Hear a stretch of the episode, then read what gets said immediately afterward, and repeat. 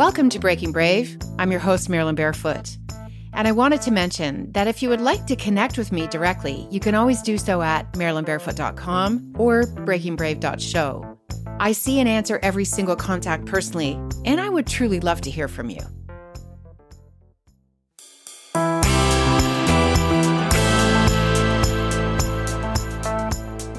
Welcome to Breaking Brave. I'm Marilyn Barefoot, your host.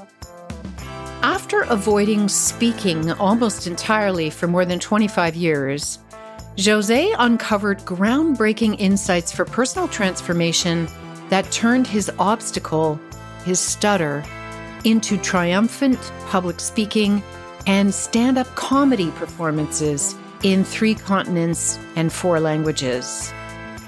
Joze is on a mission to change people's relationship with fear and discomfort so that they start taking action and unleash their inner greatness. When Joze realized that fear was controlling his life, he used it as a compass to guide him where he wanted to go. Please welcome the exceptionally brave Joze Piranian.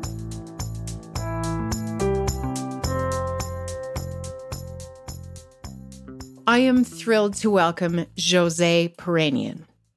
I'm just going to start with a quote that's one of your favorites. Why do you stay in prison when the door is so wide open? From a Sufi poet named Rumi, I believe. Rather than me introducing you, Joze, let's have you introduce yourself. Go ahead. Interestingly, introducing myself was the one thing I feared the most. So I'll perhaps start by mentioning that I have a stutter. So for all of you out there listening to this, your internet is working just fine.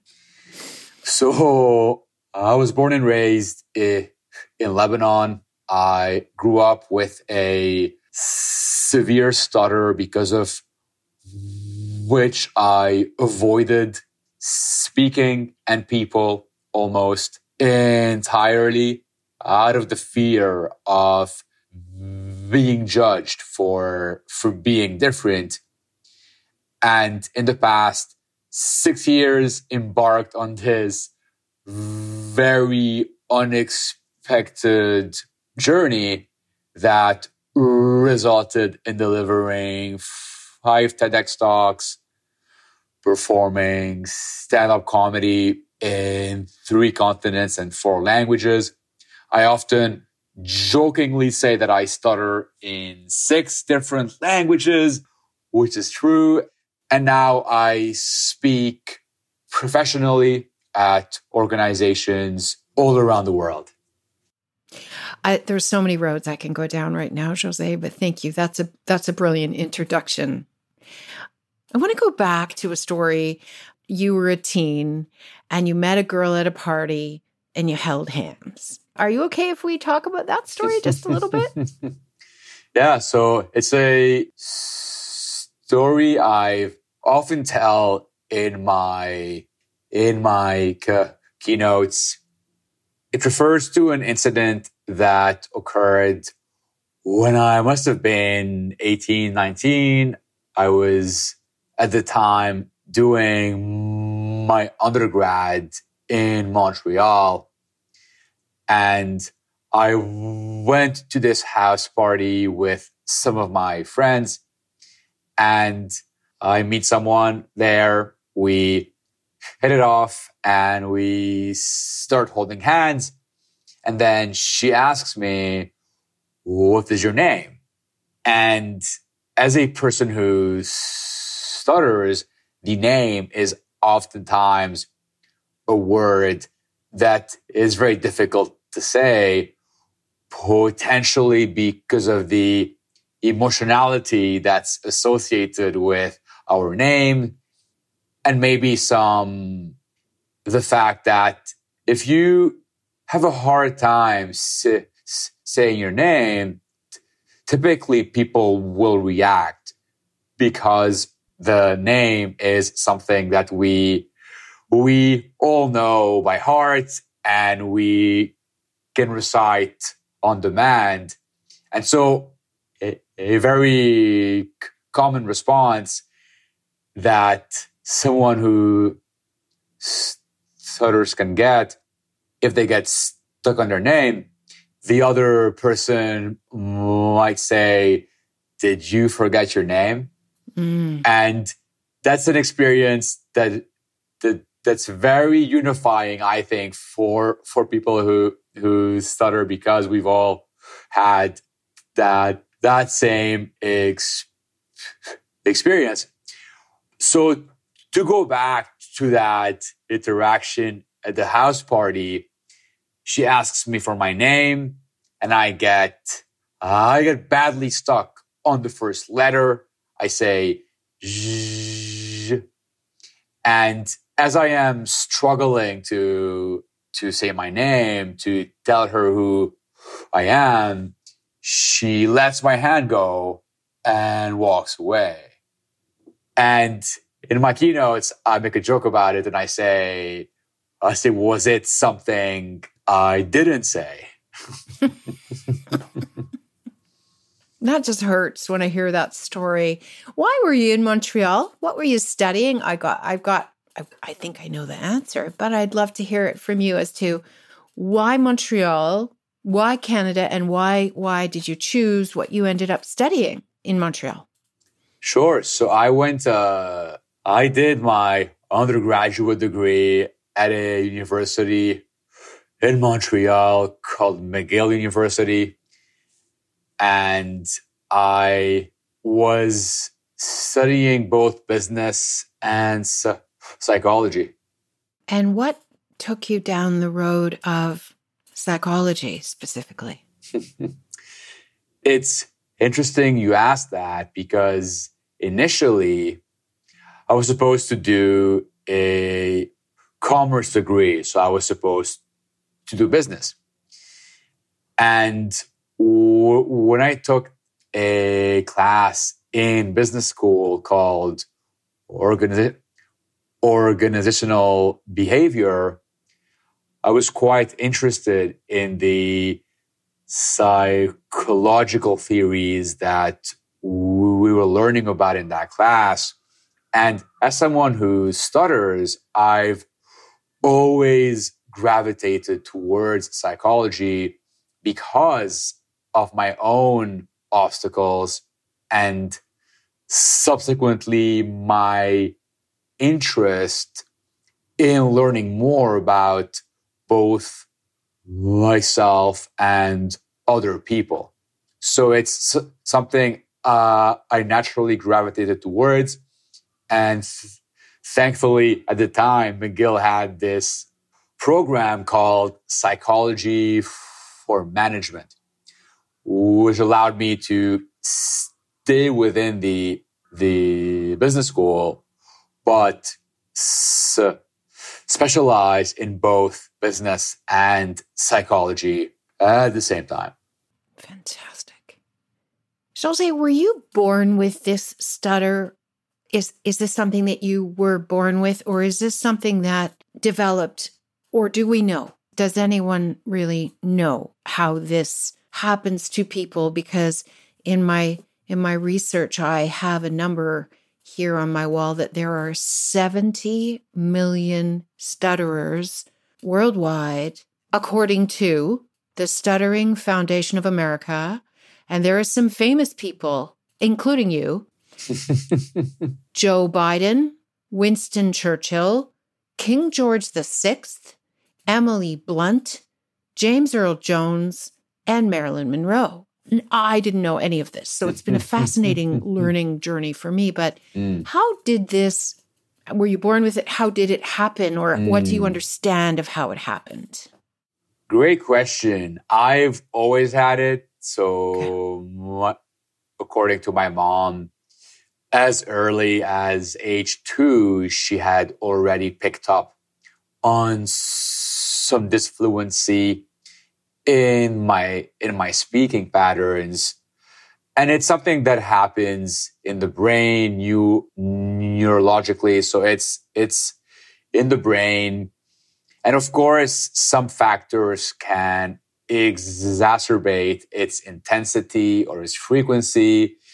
If you are anxious, then it might make your stutter a bit more severe. However, the stutter itself is not caused by stress or by nervousness or by anxiety, which at times is a common misconception. Mm. So it's something I've always had. And I would say most of the challenge stems not from the physical act of stuttering, rather, it stems from, from how you experience your stutter as you interact with other people.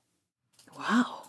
Okay. So when you say how you experience it, are you talking about I don't fit in, I don't sound like the other person I'm mm. speaking with? Mm. I feel different. Is are those the emotions that you're uh, maybe experiencing? Absolutely. That is exactly how I would feel. And that's why I had chosen to avoid speaking because silence was a protective mechanism. Silence allowed me to escape situations that would otherwise have made me feel small. So I chose silence to protect myself from the world. What is, however, unfortunate is that when we protect ourselves through silence, we are protecting ourselves from everything. And by everything, I mean both the good and the bad. It guarantees that we will squander our potential if we choose to, to avoid. Absolutely. So, how did you make the decision that you were going to end your silence and and start going towards and being more involved in the speaking world? Mm. In my second year of undergrad, I had begged my professors to exempt me from all of my presentations. And I remember I had this one class, I think it was called organizational policy, I believe. And we, we had a certain percentage of your grade that was dic- dictated by how much you participated in class. And I recall going to meet the professor during his meeting hours. And I told him, look, I have a stutter. I c- can't participate. So would I be able to do extra homework in lieu of ever having to speak in your class? And he, he did accept, which uh, I would say it is bittersweet.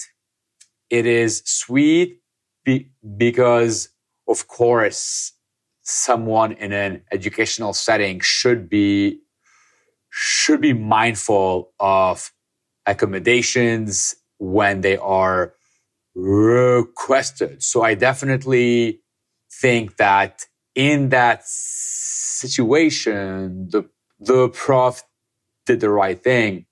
However, maybe I was secretly hoping that the prof would ask me a couple of questions to get t- to the bottom of why I preferred not s- speaking because and again I I don't know if that's even something a, a prof should do. So I'll say that I knew that I was holding back and I knew that I was holding back from speaking because I was terrified of what other people would say or think if I ever openly stuttered in front of them.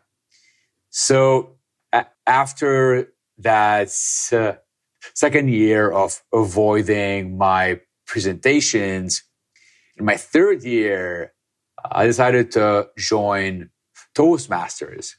And I'm sure a lot of people listening will know what it is. If you don't, it's this international organization through which you can work on your public speaking skills. They have chapters all around the world.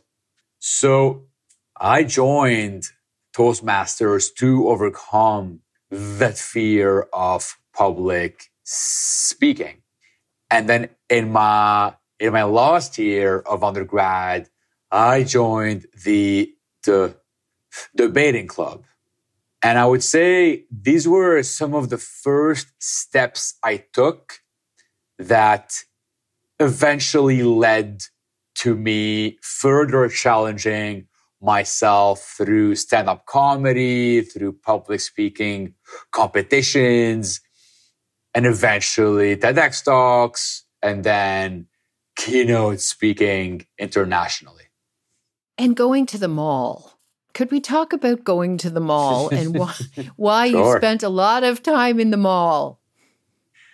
Absolutely. And I still do. So, one exercise that I had learned initially through a speech th- therapy I had done for my stutter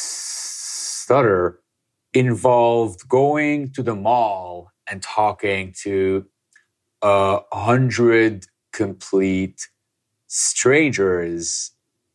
It typically is an exercise that involves asking for directions to a okay. hundred strangers consecutively within one session. So you're okay. at the mall for for two to three hours, and you're focusing on that exercise. I realized that this exercise was incredibly effective because it entailed exposure to your fear in a very repeated manner. In psychology, they would refer to it as exposure therapy or even desensitization, where you are voluntarily putting yourself in situations that you genuinely find uncomfortable. And I started doing that exercise every week. And then now, every time I have either a keynote speech or a stand up comedy performance coming up, I will challenge myself by going to the mall and doing this exercise. And I'm, it's one of those things where I wish somebody had followed you around with a video camera. What was the range of reactions that you got from people? I mean, I can't even imagine. Mm. There would be a great spectrum of reactions. I I would imagine. So mm-hmm. so I I mean some standout reactions, maybe just to demonstrate the range of reactions that you got from strangers who you were asking directions of. That's a great question because because I do agree that that some examples definitely stand out in my mind. I I will say first of all though to address a comment you made earlier. Thankfully, there, thankfully there was someone with a a video camera. There's a movie being made about my story And the f- filmmaker had indeed captured some of those interactions. And when I think about the average normal distribution of reactions during a given session, you'll have some reactions that might be in, the. And this could be, I asked for directions, but I get s- stuck on a word and the person might laugh or the person might laugh and then walk away. The person might make a comment. So the, these are the examples that might be considered negative. Now, there are examples that are c- c- considered p- p- positive, and these might be so sometimes while doing this exercise, if the person tells me that they are going to look up the store name on their phones, I tell them it's okay. I'm actually just doing an exercise to work on my stutter. And in some cases, that leads to a conversation. And then in some cases, the person has asked me several questions about how's the exercise going? How many people have you talked to yet? How are people reacting? So there is this sense of, of, of curiosity I've seen in a lot of people. Some will tell me that the exercise is inspiring or that they know someone who uh, stutters. One example that stands out in terms of a very positive interaction about six or so years ago, I had just moved to, to Toronto and I stopped this guy here in downtown Toronto and I asked him for directions. And then eventually I do explain the exercise to him. He then asks me more about it. It, it leads to a conversation. I noticed that he might be a French speaker. So we switched to French, which is one of, one of my languages. So it turned out he had moved f- from France to, to Toronto a month or so before our interaction that day. And we ended up, ended up staying in touch. And over the years, we, we, we've had dinners and, and I've become very good friends with him, him and his wife. And, and a few months ago, he invited me to, to have brunch at, at his place to meet his, his one year old daughter. And I thought it was so surreal that based on this simple interaction that aimed to act as a speech exercise, to think that it led to a friendship. And I even got to work with his wife on a, on, on a project, on a project as well later on. She's an event planner. So her, so her conference had invited me to, to do a talk. So it's, it's quite interesting what happens when we show up and when we, we show up authentically in the world and have these genuine connections with other people. I'm so thrilled that you shared that story, Joze. Thank you. Because, I mean, we don't know the percentages. Maybe the filmmaker, whose name, let me see, let me see, let me see, Josiane Blanc. Mm-hmm. Yes, exactly. Uh, Josiane, we're going to talk about the film in a second. that that I would hope and I want to believe in humanity that would be more positive outcomes, like maybe not you're coming over for brunch, you're meeting his family, you're working with his wife. Maybe not um, like those are unusual, but generally more people that would have had patience and stood with you and wanted to help you as opposed to brushing you off or saying something negative or not being helpful yeah. at all. In fact, if I had mentioned both the extreme negative and the extreme positive, as in any normal distribution, most of the interactions, I would say, are are are somewhere in the middle. So they are neutral, which of course is is a good thing. Mm-hmm. Be- because growing up with a stutter, I I assumed that every single person I would talk to would react very negatively to my stutter. And in that sense, a neutral reaction is actually a positive reaction that counteracts years and years of self limiting beliefs. One other thing I will add is that while I called those reactions of laughter and walking away, while I called these negative, in the grand scheme of things, those reactions have played a big role in the desensitization process because whenever we're exposed to what we thought was the worst case scenario and we survive the worst case scenario, it's no longer the worst case scenario.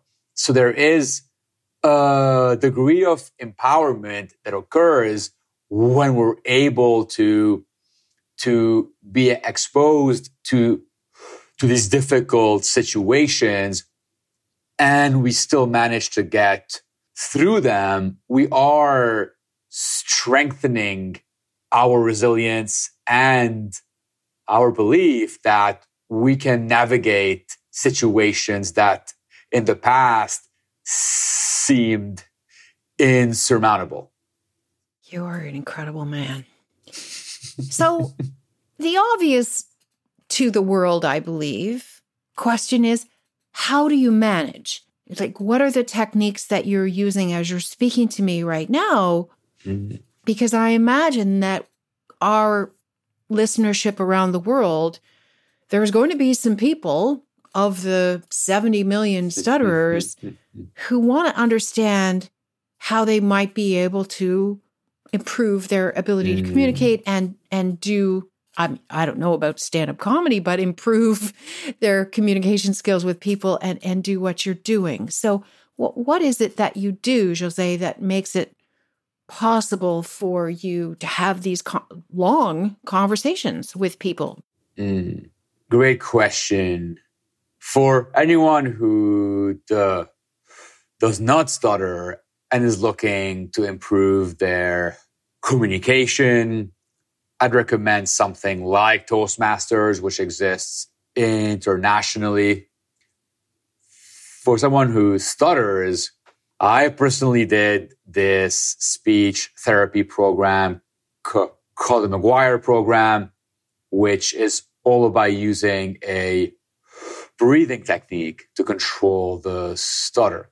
And if if there are any listeners who who have a stutter and would like to to learn more about it, you you can contact me through my website, and I'm I'm happy to share some more information specifically about my ex- experience with stuttering more specifically. Fantastic. So you've you've since we're there, what is your website or how do because we're we're in that place now. I was going to ask you anyway. How do people find you, connect with you, follow you, book you for amazing events all over the world? and obviously find out more about your story and things that you might recommend. So what it, what are all those call out things, Joze? Absolutely. So my Instagram handle is Yesway Jose, and it's J O Z or Z E. And then my website is just my full name, jozepiranian.com. Same as my LinkedIn, my full name, Joze Piranian. I would say in terms of the of the movie release, that should be happening sometime early next year. If you follow me on Instagram and or LinkedIn, I'll definitely provide updates about that. Or you can also s- sign up through my website to receive that update. And I've also been writing a book this year. It'll be a bit longer though, be before the book is out. So yeah. Books are harder, definitely. Joze, you're, you the the name, well, the working name of the film the filmmaker Josiane Blanc, words left unspoken. Am I correct mm-hmm. with that mm-hmm. so that people know yeah. what to look out for? Yes, it, eh, exactly. Fantastic. I'm thrilled to hear that's going going along. So, I would like to talk to you now about fear. I have a quote that I'd like to throw out there and then fear and bravery as they walk hand in hand. You said and say in a lot of your keynotes use fear as a compass that will guide you where you want to go. Mm. Can you just expand on that for me, Joze, in terms of of that statement, mm. please? Fear can act as a roadblock or as a as a compass. And one specific story that comes to mind occurred a few years back, I was at the book signing event of the of the author Mark Manson. It was for his new book at the time, and there must have been 400 people at that event at a bookstore here in downtown to in downtown to Toronto. And after after he read a few pages from his new book, he told us that he would be taking questions. And once I heard him say that, my heart started to, to pound. And in that moment, I vividly recall thinking, uh oh, this means I have to do it. Contrary to how I would have interpreted that same exact fear in the past. In that sense, the fear itself might never go away before every stand up comedy performance or speaking engagement, I'm in the backstage meditating and and I have realized that the fear never goes away.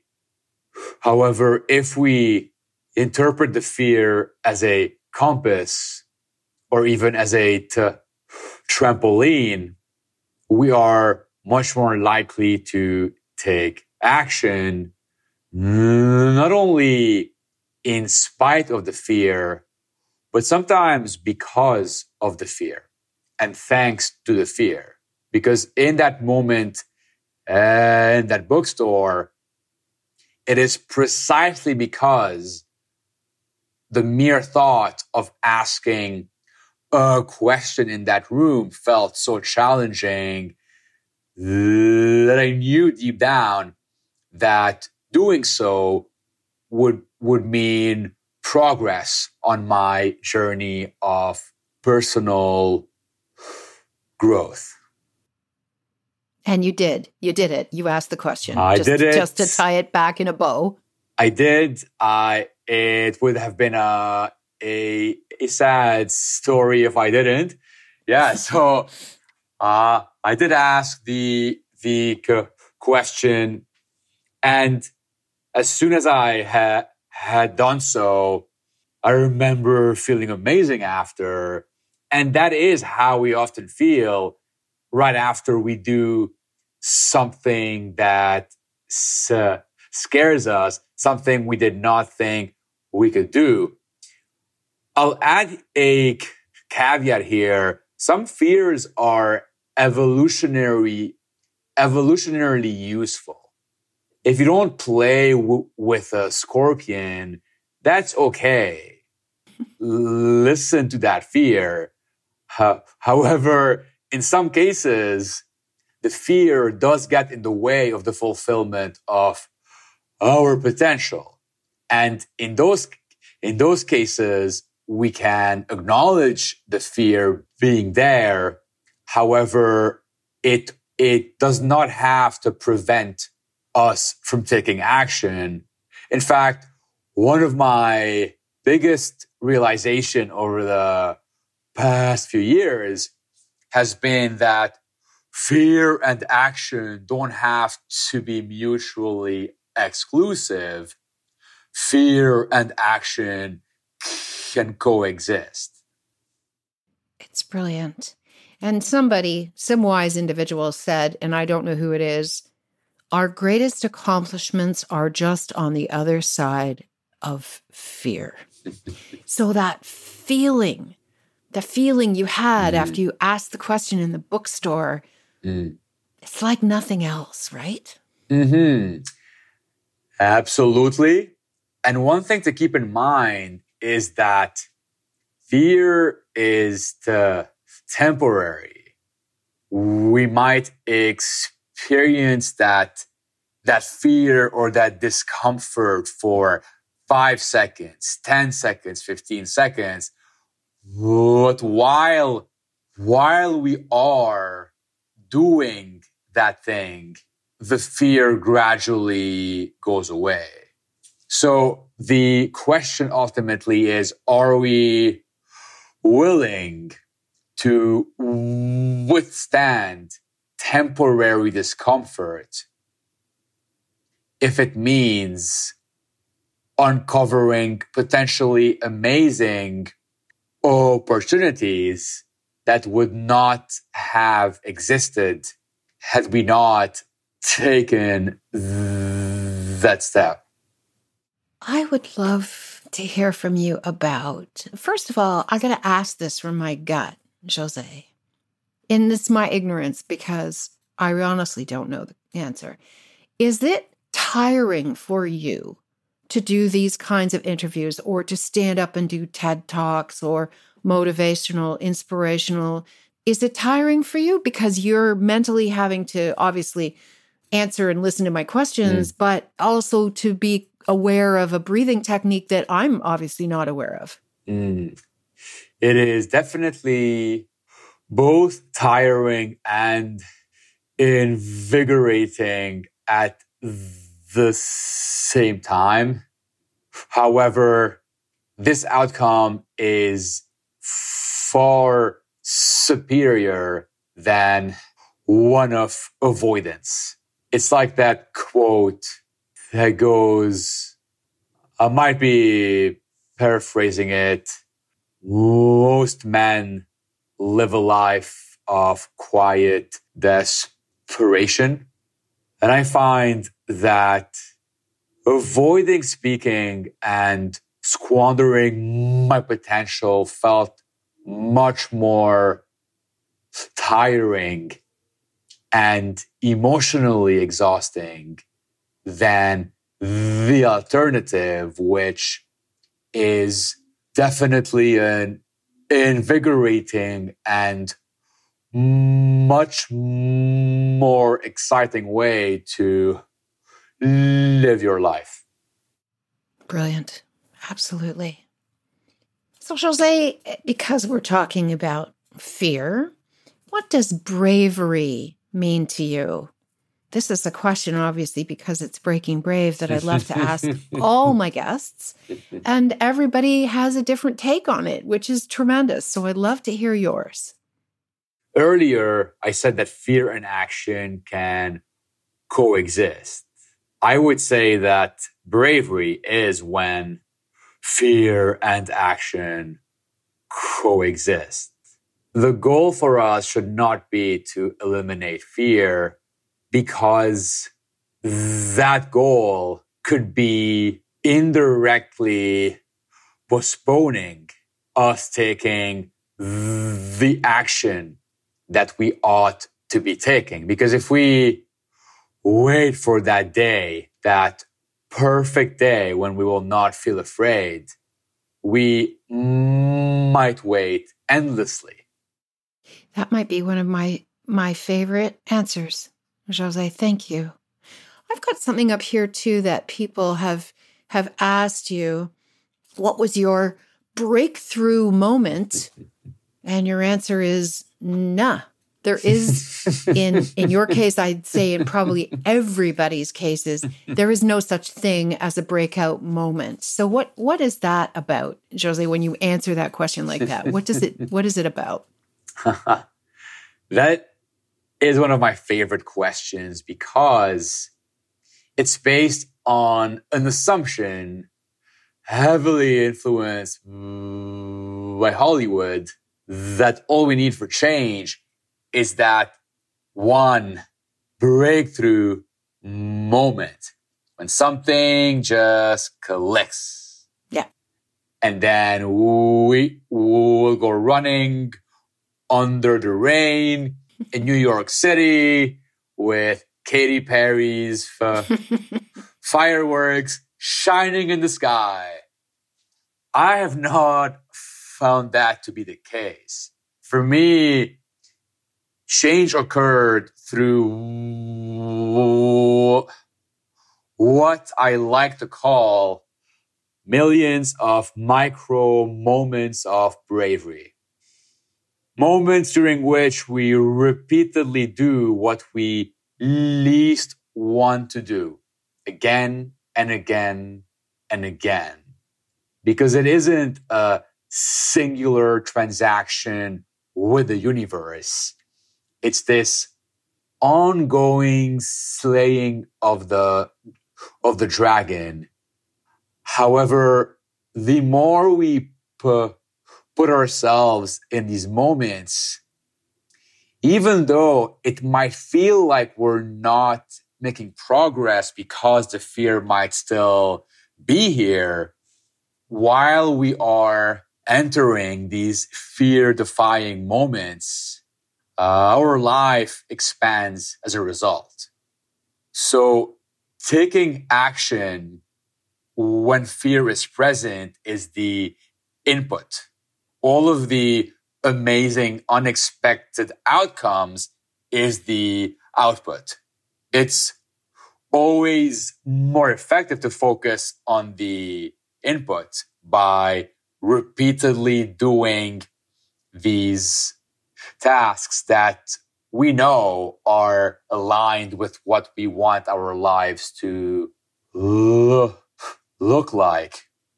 And then the outputs the output will emerge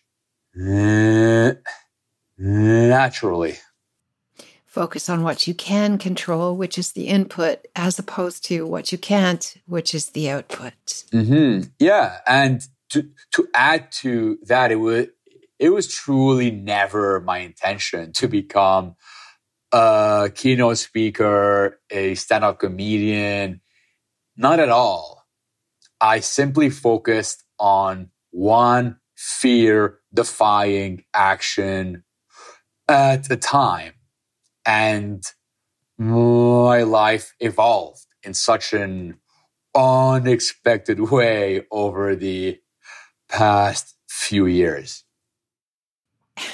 And I would love to chat with you for just a couple of minutes here about Canada's Got Talent I I watched you put first and foremost Howie Mandel into complete his hysterical stitches of laughter as you appeared on Canada's Got Talent. So I don't I don't know where they filmed that. I don't know how many people were in the audience when all this was going on, but talk about a potentially fearful moment of standing on a mm-hmm. stage and auditioning for Canada's Got Talent. Can you tell us that story, please, Joze? Yeah, absolutely. So it was as surreal as one would imagine to be up on that huge stage to see Howie Mandel and the other judges, Lilly Singh. And it definitely was one of those macro moments. Uh, I often speak about micro moments and macro moments. And I prepared for it as I always do by going to the mall the day before, by doing my meditation, going to the gym in the hotel, and doing all those steps I do before I I go up on stage. And it's it was a wonderful uh, experience, and the f- feedback online was also lovely. And I didn't follow along to find out did did you get selected for the next round, the next round, next round, or any of those things? Like I guess they come down to their list of finalists. How far did this go for you? Yeah, so I I I got I got four yeses from the from the judges. And then I was in Lebanon when they were coordinating the next appearances and look and logistically it did not end up working out. But that first experience on that stage was lovely. You are just a gift to this world, Joze. Is there anything that we haven't talked about today at all that you were hoping that we would talk about that I I didn't I didn't bring up, I didn't ask? The only thing that comes to mind is the the role of of humor, the role that humor can play in our lives. I know for me, humor acted as a very effective strategy to turn what was otherwise a source of insecurity into something I can fully own, something I can authentically express with the world. And I definitely can say that deciding to go up on stage to perform stand up comedy for the first time over six years ago now was one of the most significant things I have done in terms of changing my relationship with being different. And my understanding, Joze, is that you have admired, had a great place in your heart for stand up comedians since you were young. Do you remember where that came from? That you are like, I, I love I love stand up comedians, and you're taught you're preaching to the choir here because I love stand up comedians. In Lebanon, as a teenager, I used to have I used to have a, a lot of stand up tracks on my iPod. So it was an old school iPod, and I I I I listened to a lot of comedians that way. At the time, it was Dane Cook and Chris Rock and George Carlin, Bill Hicks, uh, among other comedians. And I, I definitely did not expect to ever become a stand up comedian myself. I appreciated it. I appreciated stand up comedy as a spectator mm-hmm. because I often found a refuge in it from my daily life, which could at times be anxiety provoking due to the due to the stutter and the fear of of speaking with people with almost anyone so escaping through the humor and that sense of relief I, I got from stand up comedy was definitely a, a pattern for me. Interestingly, I I recall I the first time I went to a comedy show in Montreal was at this comedy club called the Comedy Nest. And I had seen this comedian called Ali Hassan perform. And then years later, I was performing with him on some show here in t- Toronto. And I recall thinking, wow, how, how absurd can life be? How unexpectedly it can evolve when we challenge ourselves by doing things we find challenging, we find scary. Wow. Keep doing what you're doing. And I hope the world and anyone listening, everyone listening, will follow you, will book you. You've done huge keynote presentations for huge companies like Google. Who else have you done huge presentations for, Joze? I have had the chance to to speak at organizations like Google, Boeing, Meta, TikTok, among other places. Well, and and I wish you every success continuing along that path and I hope that path is bringing you such joy and such fulfillment because it is bringing us on the receiving end of it incredible joy, incredible optimism and just loving what you do. So thank you for joining me today. It was just a delight. Thank you so much for having me on Marilyn. I'm excited for the release of our episode. Thank you so much for listening. For updates between episodes, I'd encourage you to join my mailing list, which you can do at either marilynbarefoot.com or breakingbrave.show. At most once a month, at least once a quarter, you'll receive an update on the latest resources, topics, and information I've found either super helpful or amazingly impactful. That's it for now. See you next time.